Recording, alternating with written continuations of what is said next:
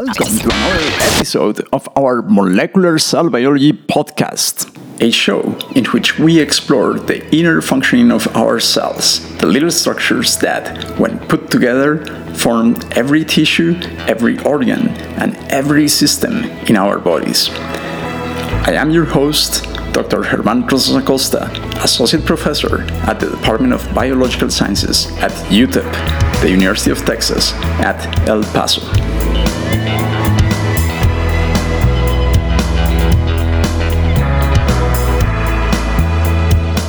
In this episode, we will explore how cells that replicate actually manage to make two identical copies of their genome in preparation for cell division, so that each of the two new daughter cells generated upon mitosis will end up with a complete and fully faithful copy of the original genome.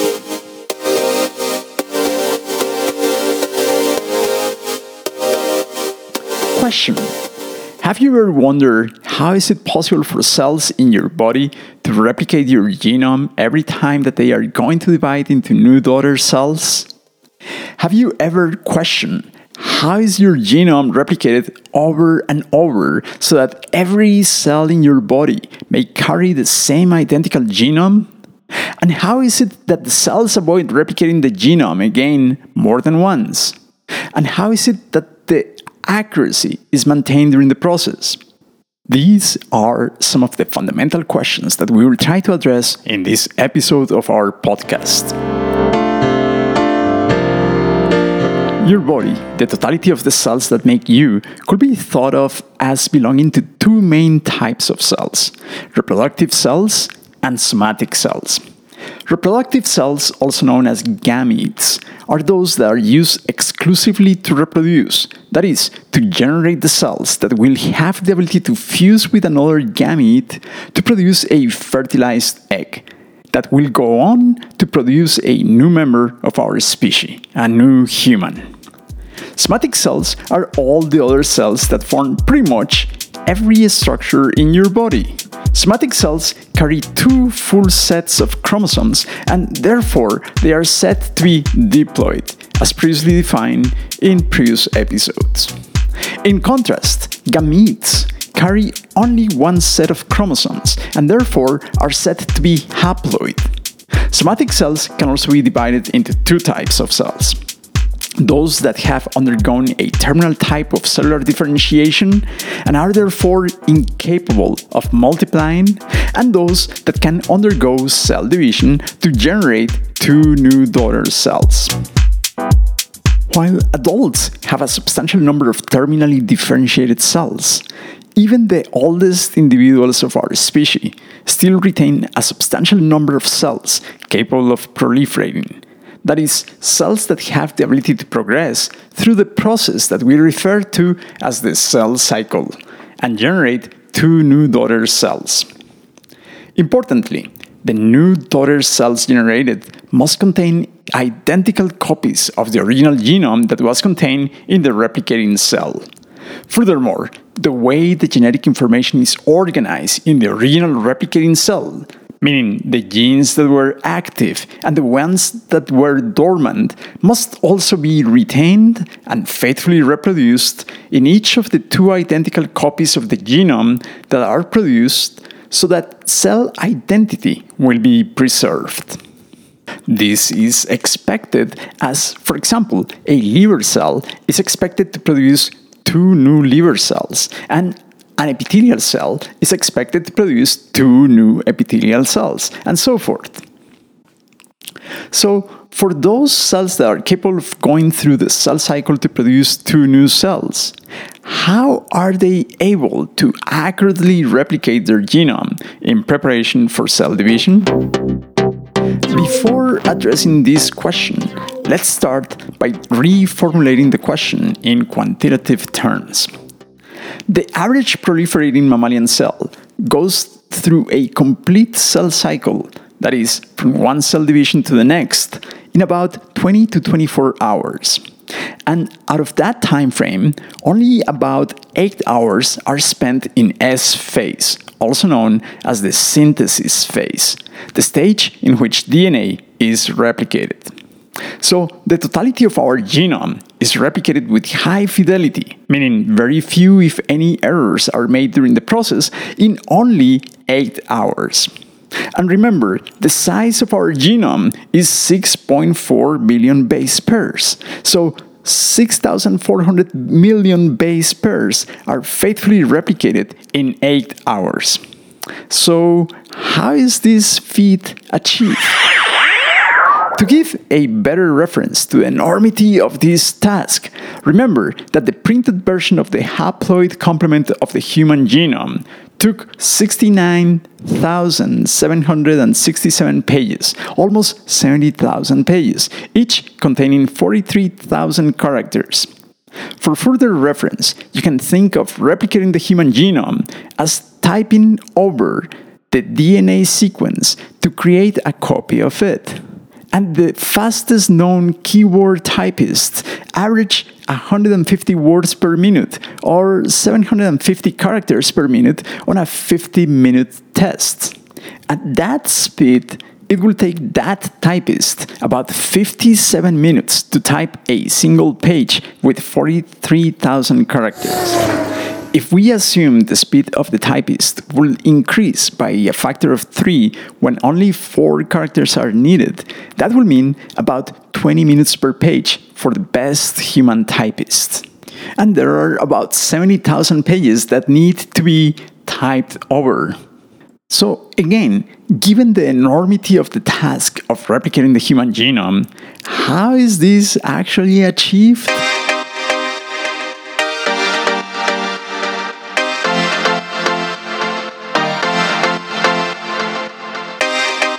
Before getting into the molecular details of how DNA replication takes place, there are four essential concepts or ideas that must be taken into consideration.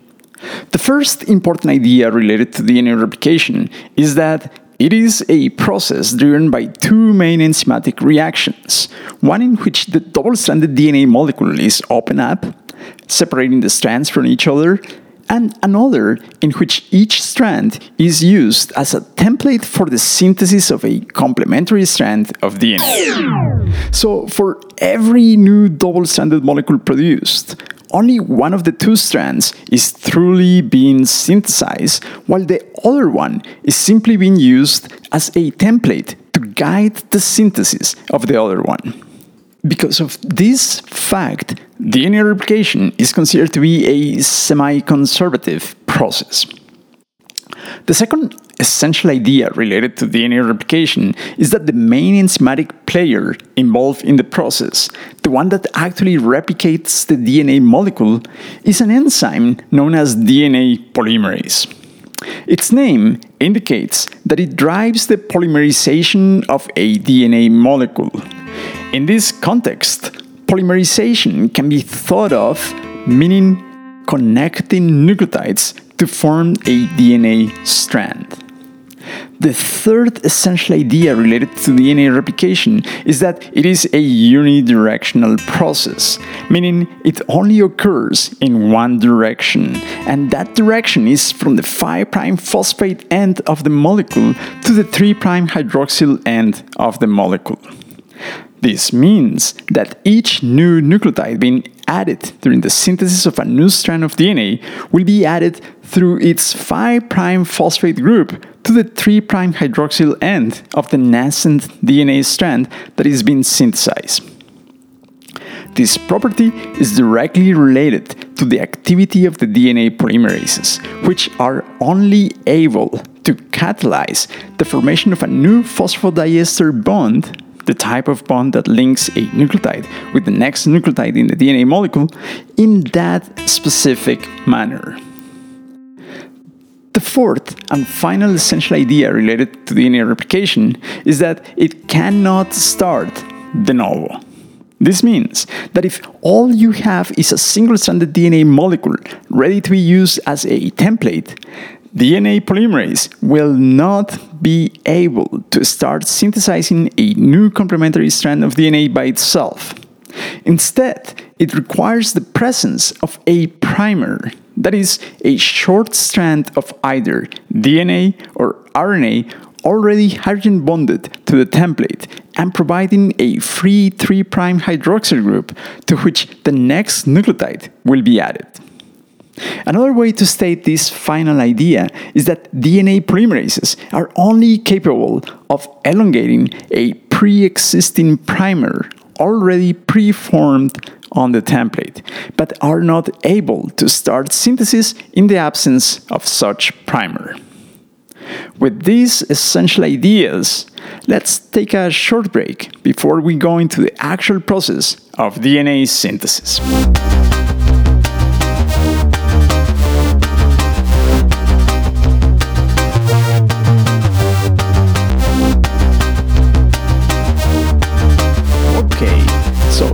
We know that DNA replication involves two activities opening the double stranded DNA molecule and then using the single stranded molecules produced as templates for the synthesis of a new complementary strand.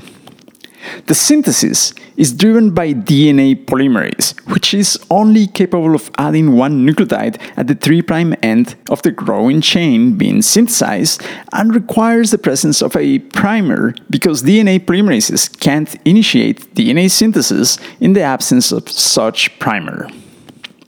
With that in mind, it is easy to then make sense of the process itself. The first step will be opening the double stranded DNA molecule. But where should it be opened? In random locations in our genome?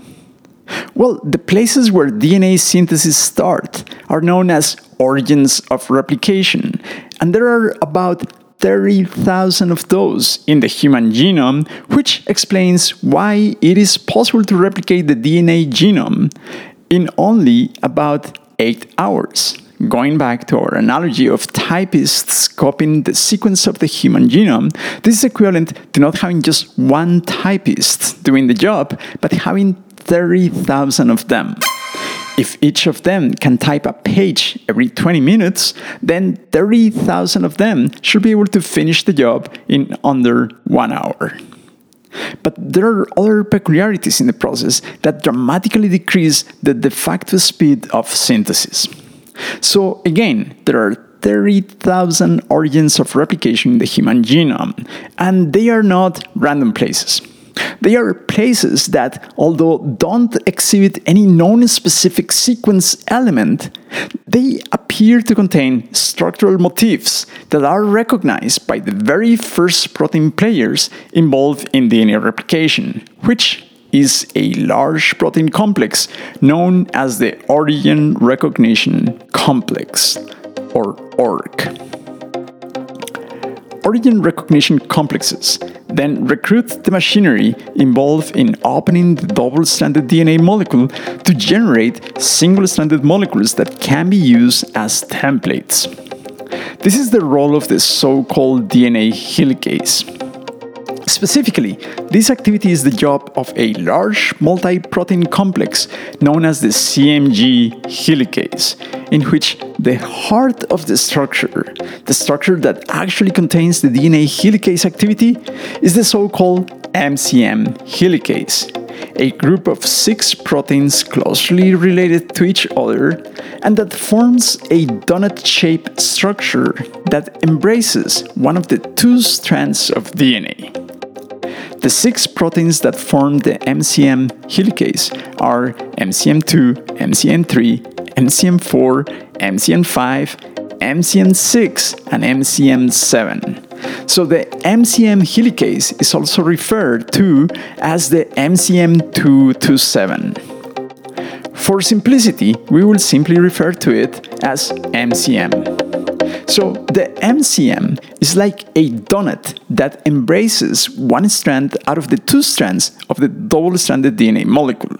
And as it slides along the DNA, it dissociates the hydrogen bonds that connect the two strands, rendering the DNA into two separate single stranded molecules that can be used as templates for DNA synthesis. The recognition of origins of replication by the ORCs and the subsequent recruitment of the MCM helicase are events that occur during the stage of the cell cycle that precedes the S phase or synthesis phase. But the event that initiates the S phase itself is the activation of the MCM helicase, forming the CMG helicase, which is the fully active form of the multi-protein complex involved in opening the double-stranded DNA molecule. In this complex, C stands for CDC45, M stands for the MCM helicase, and G stands for the GINS complex.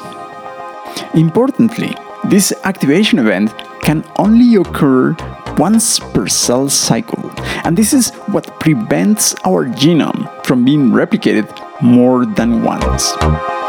Okay, let's summarize briefly. So, the first stage in DNA replication is recognizing the places where replication must start, which are known as origins of replication. And recognizing such places is the job of the so called origin recognition complex, which once it is properly placed on top of the ORI region, recruits the replicative helicase, MCM. Then, the MCM is activated through the recruitment of a few other protein players, forming the CMG helicase, and this leads to the opening of the double stranded molecule of DNA. And now we're about to be ready to start DNA replication. Okay, let's take a brief break before moving on.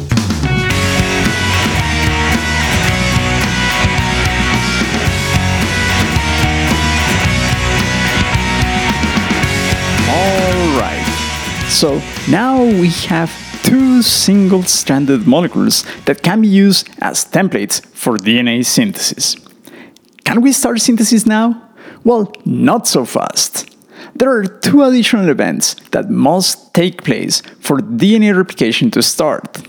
First, you must keep the DNA molecule from forming a double stranded structure again, which is the energetically favorable event when you open the double stranded DNA molecule, as complementary bases tend to form hydrogen bonds spontaneously.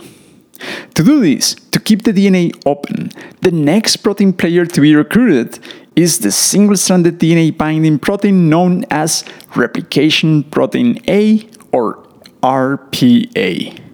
So, multiple copies of RPA are recruited to places where the double stranded DNA molecule has been recently opened by the action of the CMG helicase. And RPA keeps the complementary single DNA strands from re-establishing hydrogen bonds and reforming the double stranded DNA molecule. Now, it is time to finally start synthesizing something. But the funny part is that the first thing to be synthesized is not DNA, but RNA. Wait, am I serious? All of that, and the first thing to be synthesized is RNA? Yep, I'm totally serious. The reason behind this is that DNA cannot be synthesized de novo. Remember how we said that not too long ago? DNA polymerases only know how to add nucleotides to a primer already forming hydrogen bonds with the template. And they do it by incorporating a new nucleotide at the 3' hydroxyl group of the growing chain, using the 5' triphosphate of the incoming deoxynucleotide to be incorporated. In fact, the triphosphate of the incoming deoxynucleotide, the hydrolysis of such triphosphate group, is the one that provides the free energy to drive the formation of a phosphodiester bond between the 3' hydroxyl group and the 5' phosphate group.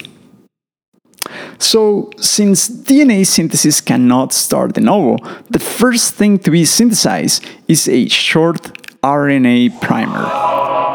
So, the next enzyme involved in the process is an RNA polymerase, one known as primase.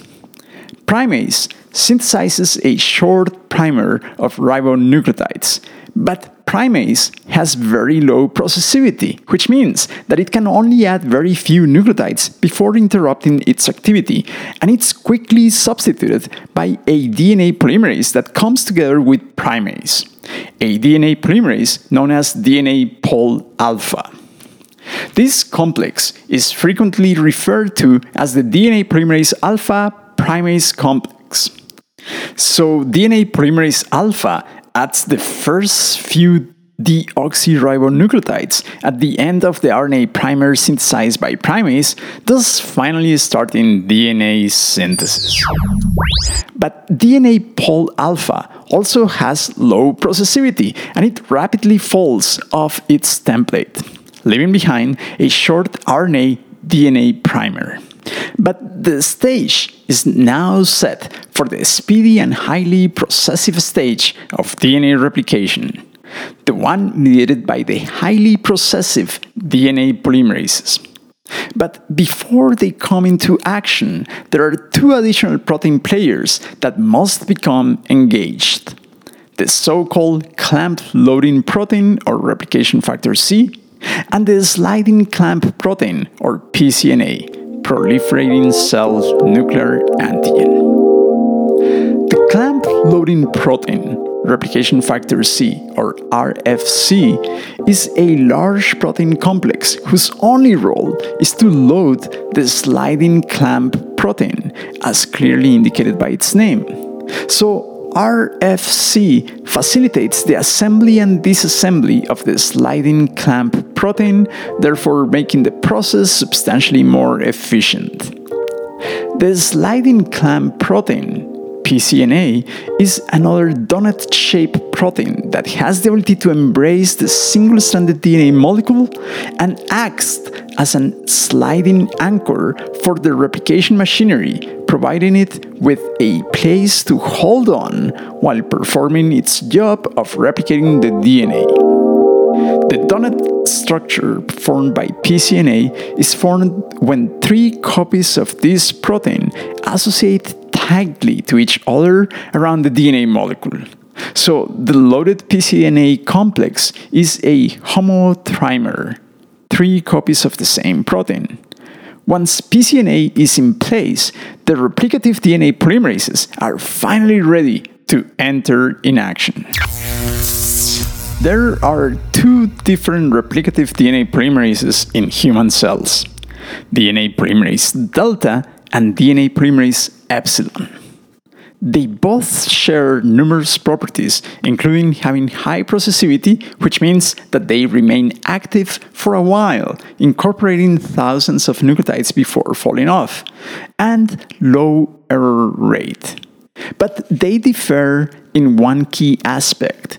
One is involved in synthesizing primarily the lagging strand, whereas the other is involved in synthesizing the leading strand. Hmm. I guess at this point we must talk about that the difference between leading and lagging strand synthesis. But before doing this, let's take another short break.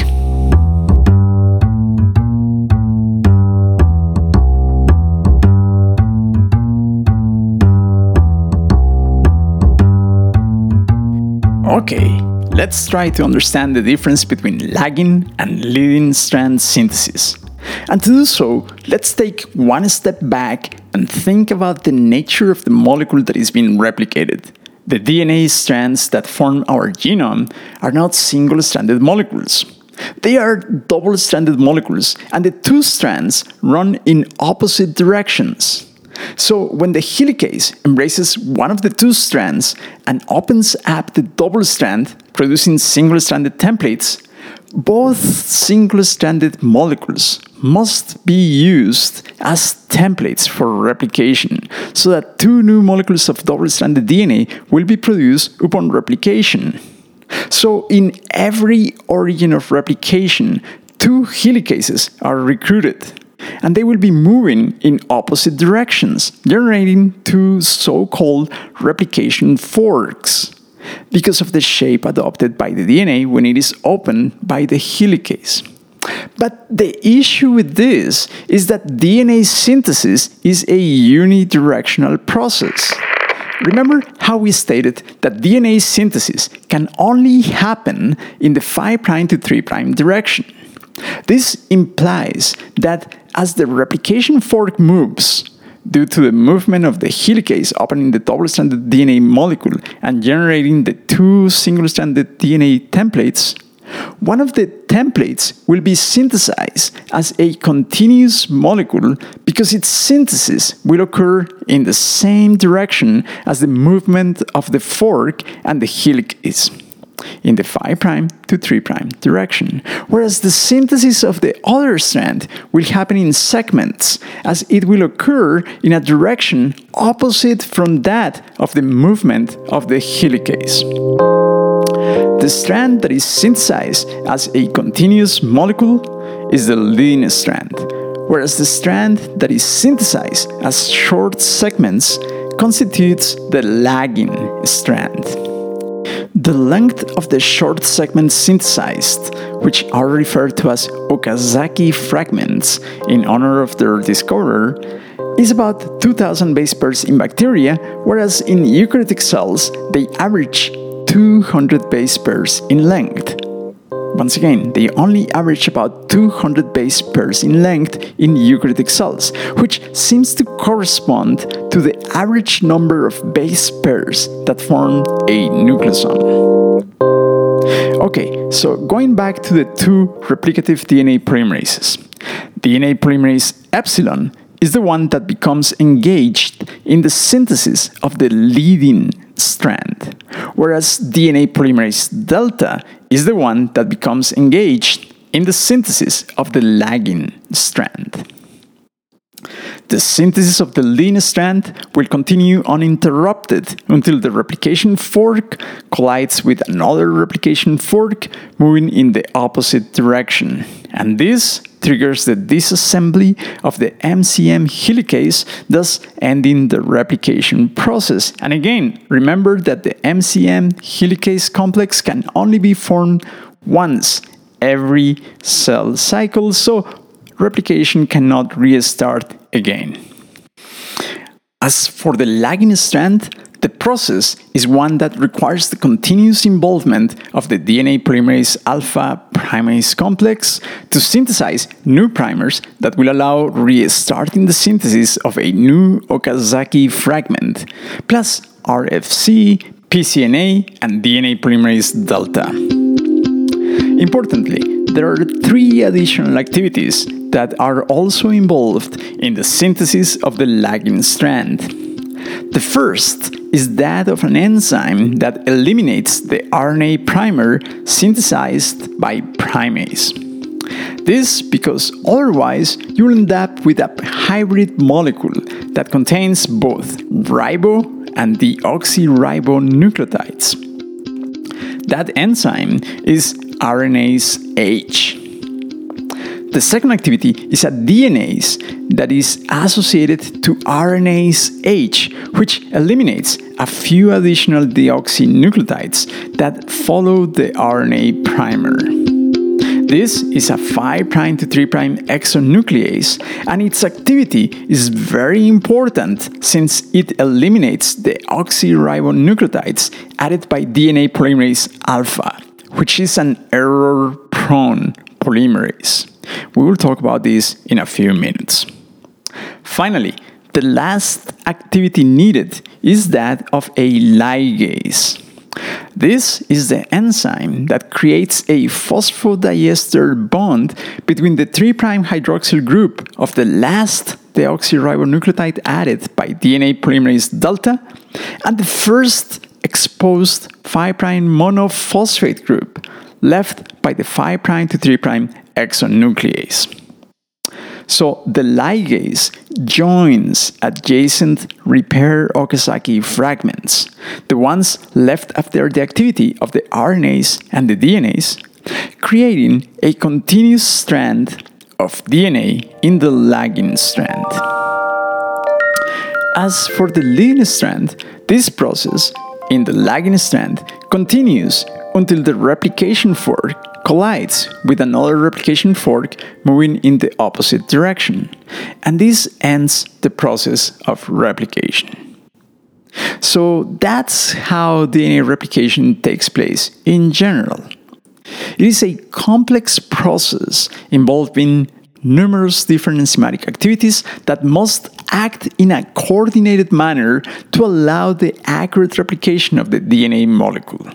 But this brings up the last important topic related to DNA replication, and that is how is fidelity achieved?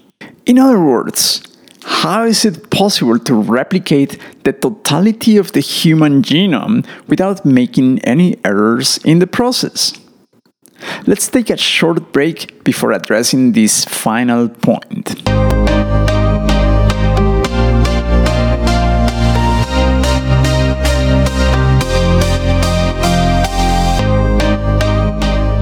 So, the last topic we will address in this episode of our podcast is how is fidelity achieved during DNA replication?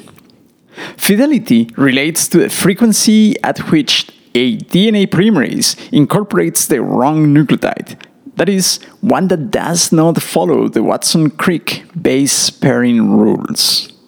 Those rules state that AG will always be put in place when the template has AC, and vice versa, and A will always be put in place when the template has AT, and vice versa. The replicative DNA polymerases, DNA polymerase delta and epsilon, are endowed with high fidelity.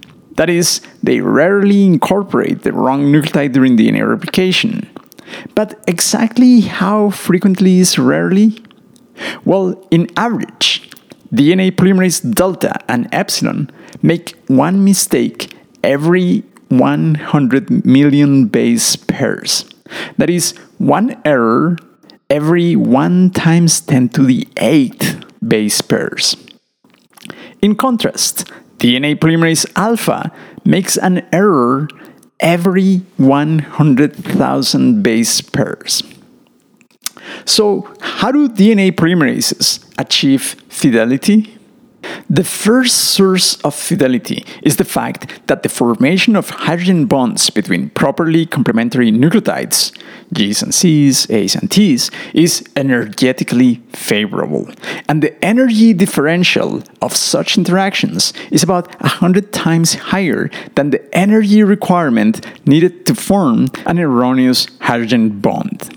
So, Watson and Crick hydrogen bond formation already increases the fidelity of the process by a factor of 100. The second source of fidelity is the fact that DNA polymerases have the ability to undergo a conformational change that facilitates the formation of a new phosphodiester bond when the right nucleotide is selected. That is, when the polymerase grabs the right nucleotide that should be added during synthesis. This selectivity exhibited by DNA polymerases, this ability to select the right nucleotide, further increases fidelity by a factor of 1000.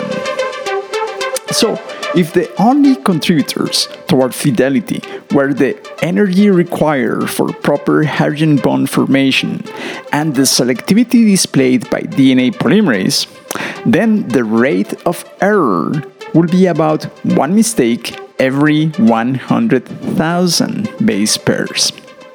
This is the error rate of DNA polymerase alpha. So, DNA polymerase alpha lacks the last contributor toward fidelity, one referred to as proof reading activity, one that is specific of the replicative DNA polymerases, DNA polymerase delta, and DNA polymerase epsilon. Proofreading activity is the ability of some polymerases to verify whether they have added the right nucleotide and, if not, remove it and put the right nucleotide in place before moving forward. The proofreading activity is defined as a 3' to 5' exonuclease activity, as the nucleotide eliminated is the one at the 3' hydroxyl end of the nascent molecule of DNA being synthesized proofreading, the 3' to 5' exonuclease activity is the equivalent of the backspace button in our computers. It leads the last character we typed and places the cursor back in that position so that we can have a second try at adding the right character. This activity increases the fidelity of the polymerases that have it by another 1000 fold. But not all DNA polymerases have this activity. In fact, this activity is for the most part exclusive of the replicative DNA polymerases, DNA polymerase delta, and DNA polymerase epsilon. And with this, we have reached the end of the basics related to DNA replication in human cells. So before we sum it all up, let's take our final break.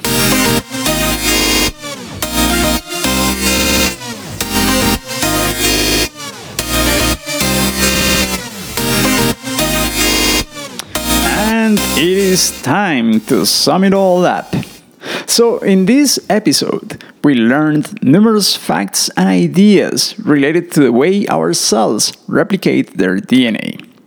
First, we learned that the totality of our genome, that is, the 6.4 billion base pairs that form our diploid genome, must be correctly replicated in every cell that is expected to undergo mitosis to generate two new cells.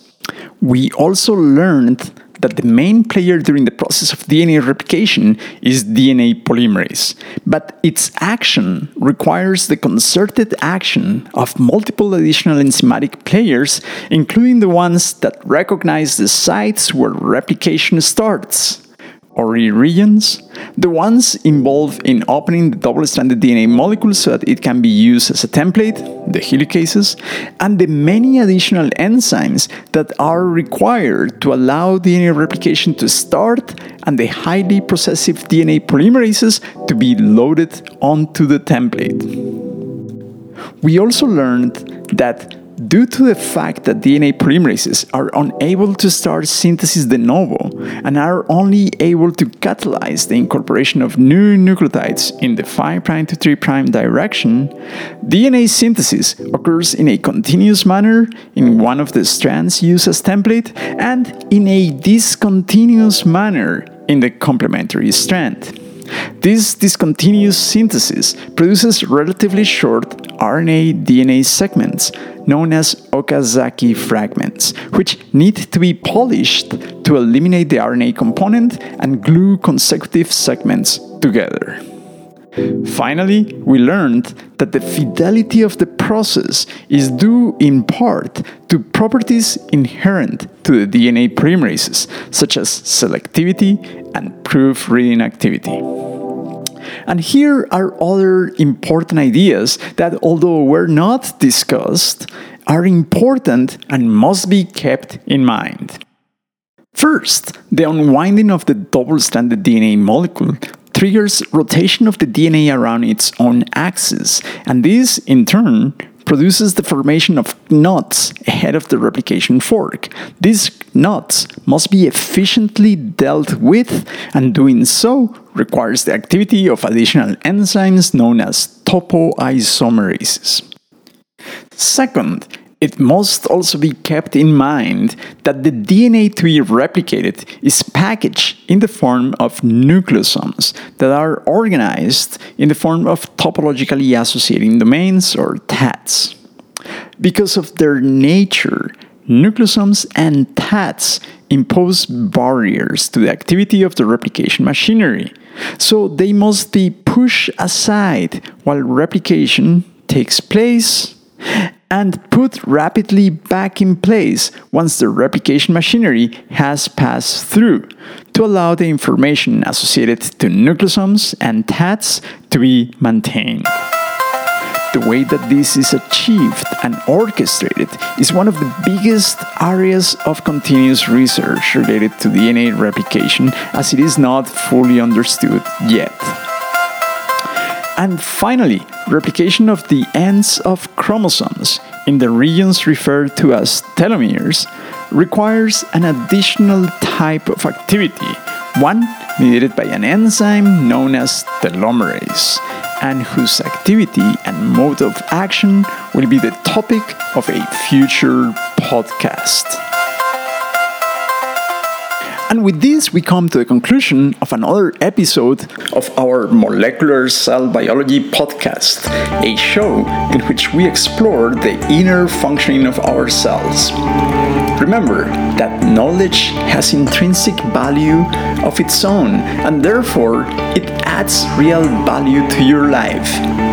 That's why our official mantra for this show is that knowledge is power. If you like this podcast, indicate so by liking it and subscribing to our podcast. If you have comments or suggestions, email me at grosasacosta at me.com. Once again, the email is grosasacosta at me.com and indicate podcast in your subject line. If you are curious and want to explore even more, visit my webpage.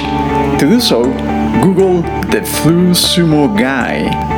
That should direct you to my webpage where you will find the transcript to this podcast along with numerous extra links and materials to help you learn more about yourselves and yourself. Thank you for listening to this show.